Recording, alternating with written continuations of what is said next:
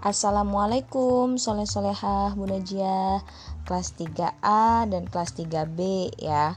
Sekarang kita belajar PAI Pendidikan Agama Islam bab 4 makna Asmaul Husna Al-Wahhab Al-Alim dan As-Sami. Dilihat halaman 32 ya. Nah di sini ibu akan menjelaskan terlebih dahulu ya. Dengarkan Nah, dilihat halaman 32 sudah dilihat. Sebagai manusia, kita harus senantiasa berusaha dan berdoa untuk mencapai cita-cita yang kita inginkan.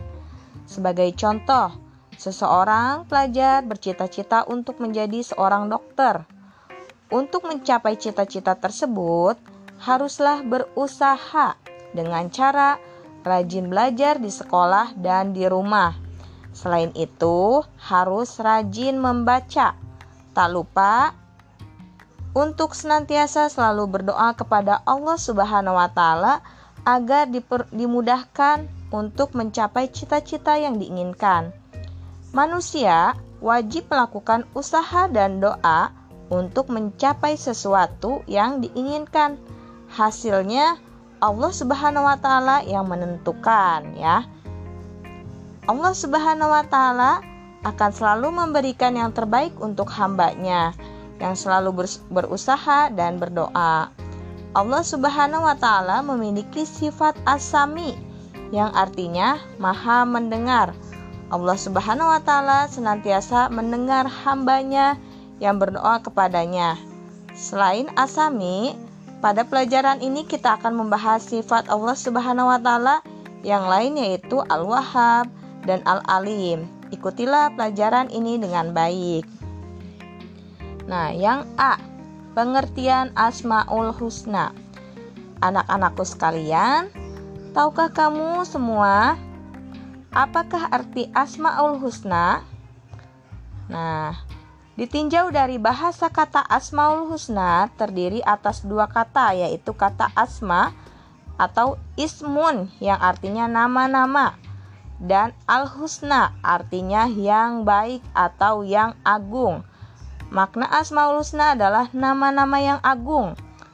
Berjumlah 99 ya. Asmaul Husna berjumlah 99 dan menjadi pedoman setiap orang beriman dalam mengemban tugasnya sebagai hamba dan khalifah Allah Subhanahu wa taala di bumi.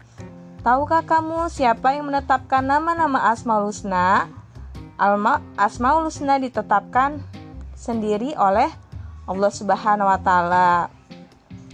Ar-Rahman, Ar-Rahim, Al-Malik, Al-Muhaimin, Al-Aziz, Al-Jabbar, Al-Mutakabbir, Al-Ghafur, Al-Qahhar, Al-Wahhab, Ar-Razak, Al-Basit, Al-Khafid, Ar-Rafi, Al-Mu'iz, Al-Hakam, Al-Adlu, Al-Latif, Al-Khabir, Asyakur. Nah, kita sebagai seorang muslim akan menjadikan nama-nama Allah Subhanahu wa taala sebagai dalil atas apa yang layak dikerjakan dan apa yang tidak layak dikerjakan. Sebagai orang beriman, jika memajatkan doa seharusnya tidak henti-hentinya menyebut Asmaul Husna asma Allah Subhanahu wa taala sebagai firman Allah Subhanahu wa taala dalam surat Al-A'raf ayat 180 sebagai berikut. Walillahil asmaul husna fad'uuhu biha wadharu wadharul ladzina yulhiduna fi asma'ih sayujzauna saya jazau nama kanu ya'malun Al-A'raf ayat surat ke 18 ya. Di sini artinya dan Allah memiliki asmaul husna, nama-nama yang baik. Maka bermohonlah kepadanya dengan menyebut asmaul husna itu dan tinggalkanlah orang-orang yang menyalarhatikan nama-namanya. Mereka kelak akan mendapat balasan terdapat apa yang telah mereka kerjakan. Menyalahartikan. Di samping itu, kita mengetahui keagungan dan kemuliaan Asmaul Husna. Kita akan menemukan keteguhan iman dan kualitas ketakwaan. Untuk mengetahui gambaran yang nyata, pada bagian ini kita akan membahas uraian nama yang agung dan mulia itu mulia ini yaitu Asmaul Husna, Al-Wahhab dan Al-Alim dan Asami sebagai berikut. Lafal dan makna Asmaul Husna, Al-Wahhab, Al-Alim, dan As-Sami. Tahukah kamu di antara nama indah yang Allah Subhanahu wa taala perkenalkan kepada hambanya? Nama-nama terbaik, nama namun nama yang enak didengar dalam telinga dan nama yang menenangkan hati ketika hati kita dalam keadaan gelisah Nama Allah Subhanahu wa taala akan selalu melekat dalam kalbu jika kita semua tulus membacanya dan nama yang tiada duanya dibandingkan dengan nama-nama seluruh makhluk yang ada di alam semesta. Di antara nama-nama itu akan kita bahas satu persatu baik anak-anak kita bahas baik anak-anak kita bahas bersama-sama yaitu sebagai berikut. Al-Wahhab artinya Maha Pemberi. Nah, secara bahasa Al-Wahhab, Al-Wahhab artinya yang Maha Pemberi. Adapun menurut menurut istilah Al-Wahhab, Allah Subhanahu wa taala adalah Tuhan yang memberi segalanya. Tiada yang mampu memberi kepada makhluk selain Allah Subhanahu wa taala karena Allah Subhanahu wa taala adalah Maha Kaya. Jika kita meminta kepadanya tentang kenikmatan dunia, pasti kita akan diberinya. Jika kita meminta rezeki pada Allah Subhanahu wa taala, pasti Allah akan memberinya. Bahkan orang yang tidak mau menyembahnya, Allah masih tetap memberinya rezeki kepada orang tersebut. Akan tetapi, Orang yang mengingkarinya akan mendapat siksa yang amat pedih di hari pembalasan. Sementara bagi kita yang beriman, jika kita diberi rizki dari Allah dan kita bersyukur, kita akan ditambah rizki yang berlimpah. Barang siapa yang bertakwa kepada Allah akan diberikan oleh Allah Subhanahu wa taala jalan keluar dan memberi rizki dari arah yang tak disangka-sangka dan Allah lah yang memberi rizki dari langit dan bumi. Allah berfirman dalam surat An-Naml ayat 64 sebagai berikut. Bismillahirrahmanirrahim. Khalqa thumma yu'iduhu wa man yarzuqukum minas sama'i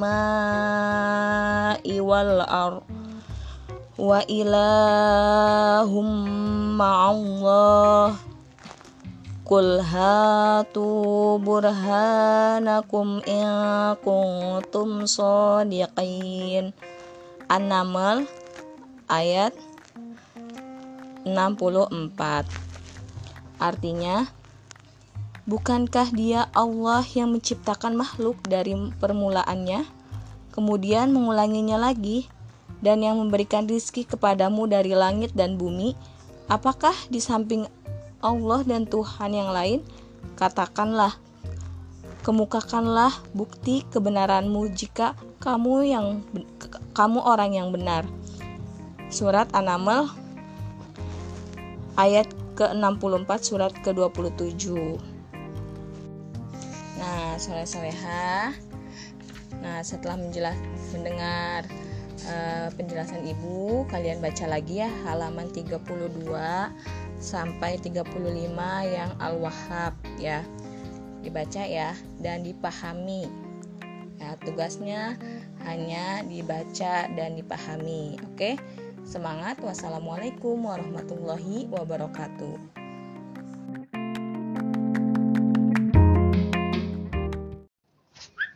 Assalamualaikum warahmatullahi wabarakatuh. Hai anak-anakku yang soleh dan soleha kelas 3A dan kelas 3B Bertemu lagi dalam pembelajaran pendidikan agama Islam. Nah kita lanjutkan pembelajaran kemarin ya. Pembelajaran kemarin dilanjutkan halaman 34 di sini yang nomor satu. Ya halaman 34 dibuka buku paketnya. Nomor satu Al-Wahhab artinya maha pemberi.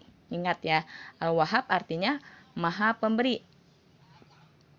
Secara bahasa Al-Wahhab artinya ma yang maha pemberi. Adapun menurut menurut istilah Al-Wahhab artinya Allah Subhanahu wa taala adalah Tuhan yang memberi segalanya. Tiada yang mampu memberi kepada makhluk selain Allah Subhanahu wa taala. Karena Allah Subhanahu wa taala adalah Maha Kaya. Jika kita meminta kepadanya tentang kenikmatan dunia, pasti kita akan diberinya.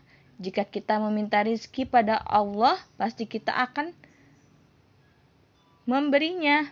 Bahkan orang yang tidak mau menyembahnya Allah masih tetap memberinya rizki kepada orang tersebut. Akan tetapi, orang yang mengingkarinya akan mendapat siksa yang amat pedih di hari pembalasan. Sementara bagi kita yang beriman, jika kita diberi rizki dari Allah dan kita bersyukur, kita akan ditambah rizki yang melimpah. Masya Allah ya. Barang siapa yang bertakwa kepada Allah, akan diberikan oleh Allah Subhanahu wa Ta'ala jalan keluar dan memberi rizki dari arah yang tadi sangka-sangka. Dan Allah lah yang memberikan rizki dari langit dan bumi. Allah subhanahu wa ta'ala berfirman dalam surat An-Naml ayat 64 sebagai berikut. Amman yabda'ul khalqa thumma yu'iduhu wa may yarzuqukum minas sama'i wal ar wa ilahum ma'allah Kul hatu burhanakum in kuntum shodiqin. An-Naml ayat 64. Artinya, bukankah dia Allah yang menciptakan makhluk dari permulaannya, kemudian mengulanginya lagi, dan memberikan rizki kepadamu dari langit dan bumi? Apakah di samping Allah ada Tuhan yang lain? Katakanlah, kemukakanlah, buktikanlah bukti kebenaranmu jika orang yang benar. An-Naml ayat 64. Nah, Al-Wahhab artinya Maha Pemberi di sini.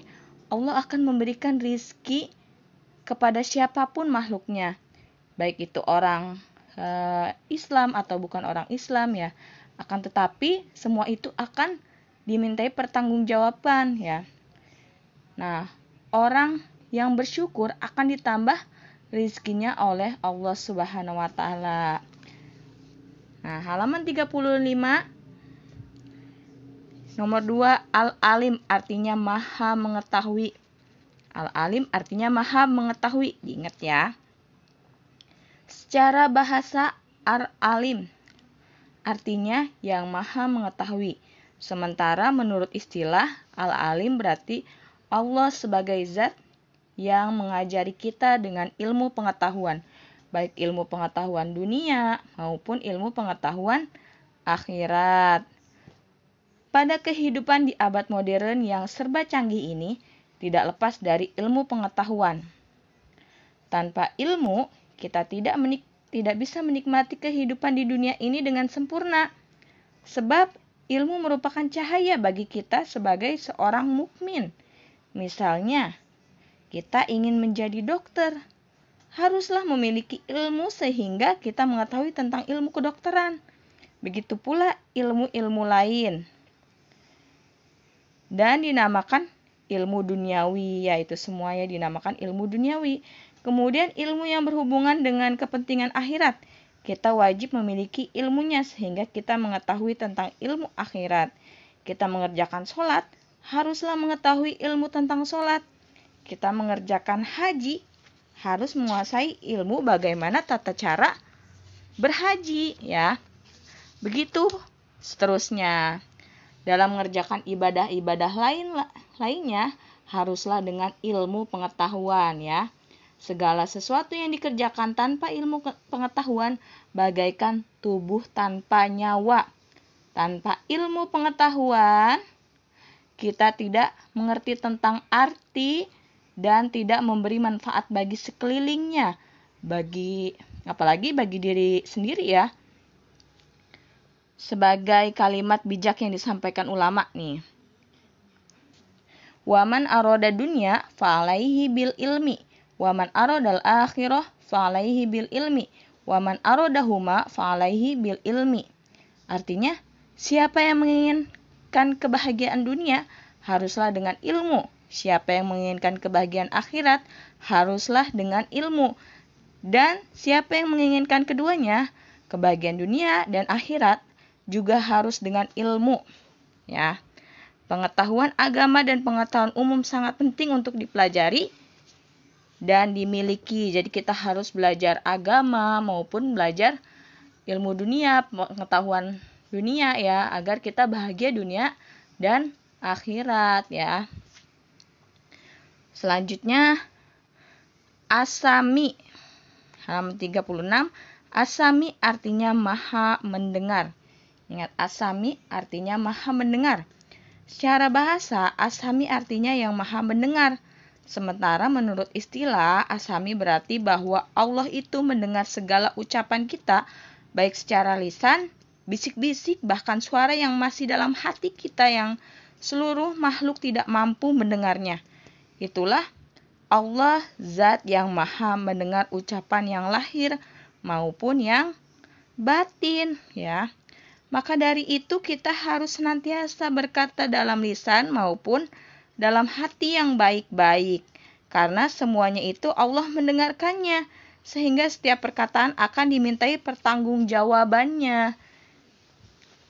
Jika yang kita bicarakan yang baik-baik seperti ucapan Alhamdulillah, Subhanallah, Masya Allah, dan kalimat tabiah lainnya, Allah Subhanahu wa Ta'ala akan memberikan pahala bagi kita. Begitu sebaliknya jika yang kita ucapkan perkataan yang tidak baik, kita akan mendapatkan do dosa.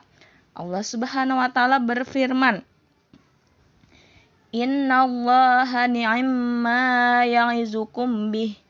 Inna Allah kana sami'an basira. Anisa ayat 58. Artinya, Sungguh Allah sebaik-baik yang memberi pengajaran kepadamu. Sungguh Allah maha mendengar, maha melihat. Nah, perbuatan baik atau perbuatan buruk yang kita lakukan akan dimintai pertanggungjawaban kelak ya. Perkataan baik, perkataan buruk juga akan dimintai pertanggungjawaban ya. Makanya kita harus memiliki hati yang bersih, perkataan yang baik karena Allah mendengar seluruh perkataan kita dari hati atau dari lisan ya. Nah, di halaman 37 intisari yang pertama Asmaul Husna adalah nama-nama yang agung berjumlah 99 dan menjadi pedoman setiap orang beriman dan mengemban tugasnya sebagai hamba dan khalifah di bumi. Yang nomor dua, hanya milik Allah Subhanahu wa taala Asmaul Husna. Bermohonlah kepadanya dengan menyebut Asmaul Husna itu dan tinggalkanlah orang-orang yang menyimpang dari kebenaran dan menyebut nama-namanya kelak mereka akan mendapat balasan terhadap apa yang telah mereka kerjakan. Yang ketiga, Al-Wahhab berarti Maha Pemberi, bahwa Allah Subhanahu wa taala adalah Tuhan yang memberi segalanya, tidak tiada yang mampu memberi kepada makhluk selain Allah Subhanahu wa taala. Karena Allah Subhanahu wa taala adalah Maha Kaya lagi pemberi. Yang keempat, Al-Alim. Al-Alim berarti mengetahui bahwa Allah Subhanahu wa taala sebagai zat yang mengajari kita dengan ilmu pengetahuan, baik ilmu pengetahuan dunia maupun ilmu pengetahuan agama. Yang kelima, Asami. Asami berarti maha mendengar bahwa Allah Subhanahu wa taala itu mendengar segala ucapan kita baik secara lahir maupun batin. Nah, anak-anak, di sini di halaman 38 dan 39 dikerjakan ya di buku paket. Kalau yang C, kalau nggak muat di buku tulis ya. Oke, terima kasih.